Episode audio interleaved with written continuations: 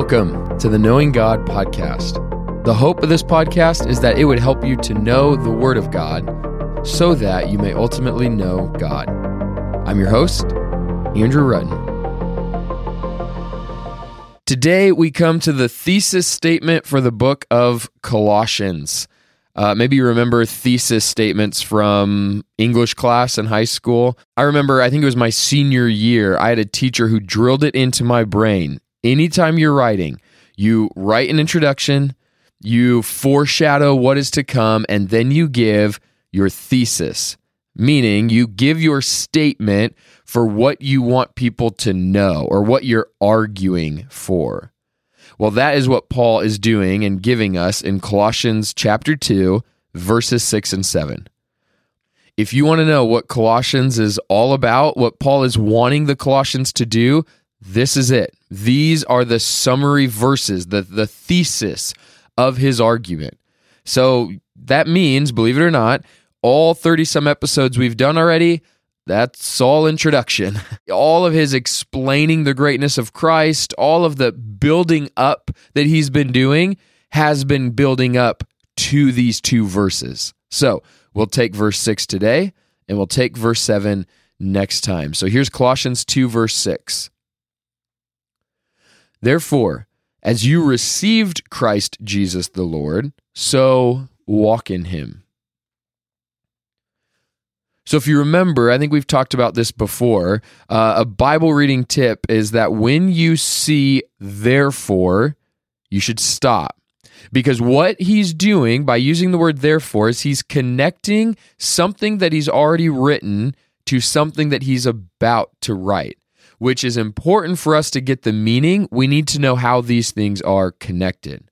The tricky part in that is deciding what exactly that he just wrote is he trying to connect. Because at the very least, in this case, I think you could say he's referring back to his labor for them to grow in Christ in the last section. You know, sometimes Paul will do that. He'll use the last verse or the very last few verses and he'll connect those with what he's about to write. However, that last section is really a summary of the whole introduction, the whole book of Colossians to this point. So, what I think he's actually saying is this because of everything I've just written, you know, because of the greatness of Christ, because of your belief in the gospel, because of the power of God working through the gospel, bearing fruit in your life, because I have given everything for you to experience Christ in a new way, because all that has happened, therefore. Now, what is he connecting all of that to? Well, the rest of the verse says, Therefore, just as you received Christ Jesus the Lord, so walk in him. So, with that phrase, I think two questions come to my mind.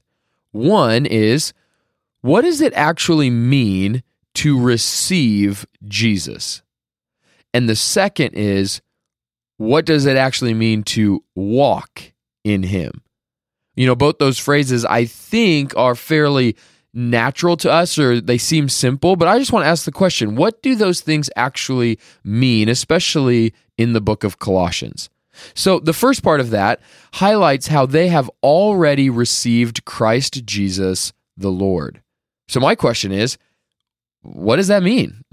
How exactly does someone receive Christ? And maybe the more important question for us is have I received Christ Jesus the Lord? Or, or how do I know? I think that's the question we should be asking. And I think it's also hard because for many of us, the idea of receiving Jesus, especially in our context, is often coupled with the idea of accepting him in your heart or making him Lord in my heart or praying the prayer to receive Jesus. And while I think the emphasis people are trying to to do when they say those things is oftentimes uh, good. I think they're trying to to get at a good idea, but I do think Paul's emphasis in Colossians is a little bit different. I mean, think about what Paul has already said in this letter. Christ isn't asking you to make him Lord, he is Lord. He isn't saying that I will be great if enough people think I'm great. He simply is great. He isn't hoping that you think he will be a good king. He is a good king. So think about what this means. I think this means that you receiving Christ Jesus the Lord is not you making him Lord or making him great in your life. It is merely you surrendering to the reality that he is great, that he is Lord. And how does that happen? The Spirit of God makes us see reality.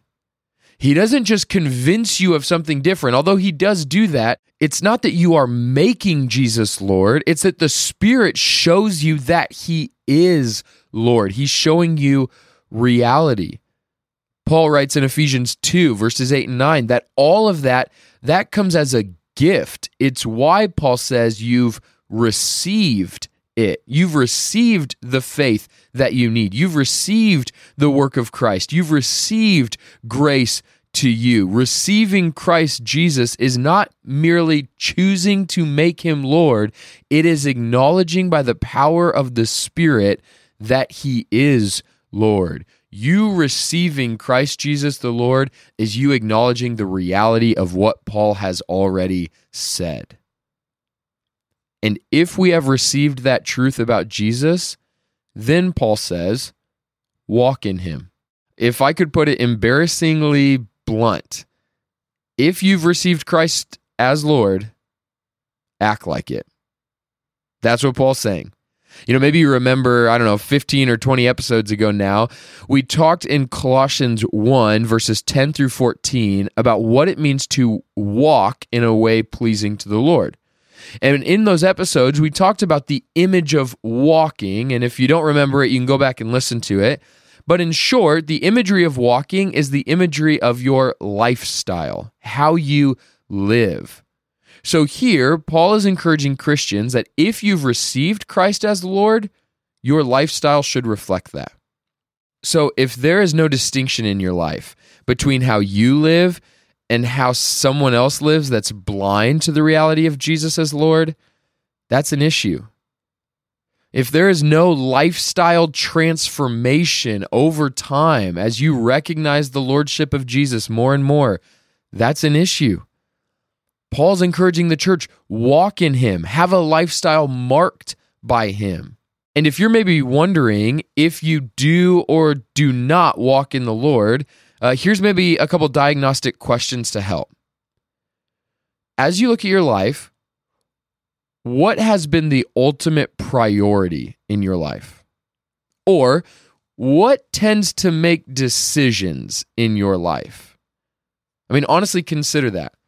What's the thing, or what are the things that make the decisions in your life? Think back to the last few big decisions. What were the deciding factors? Or what seems to take priority pretty consistently in life? When there's a lot going on, what usually gets priority?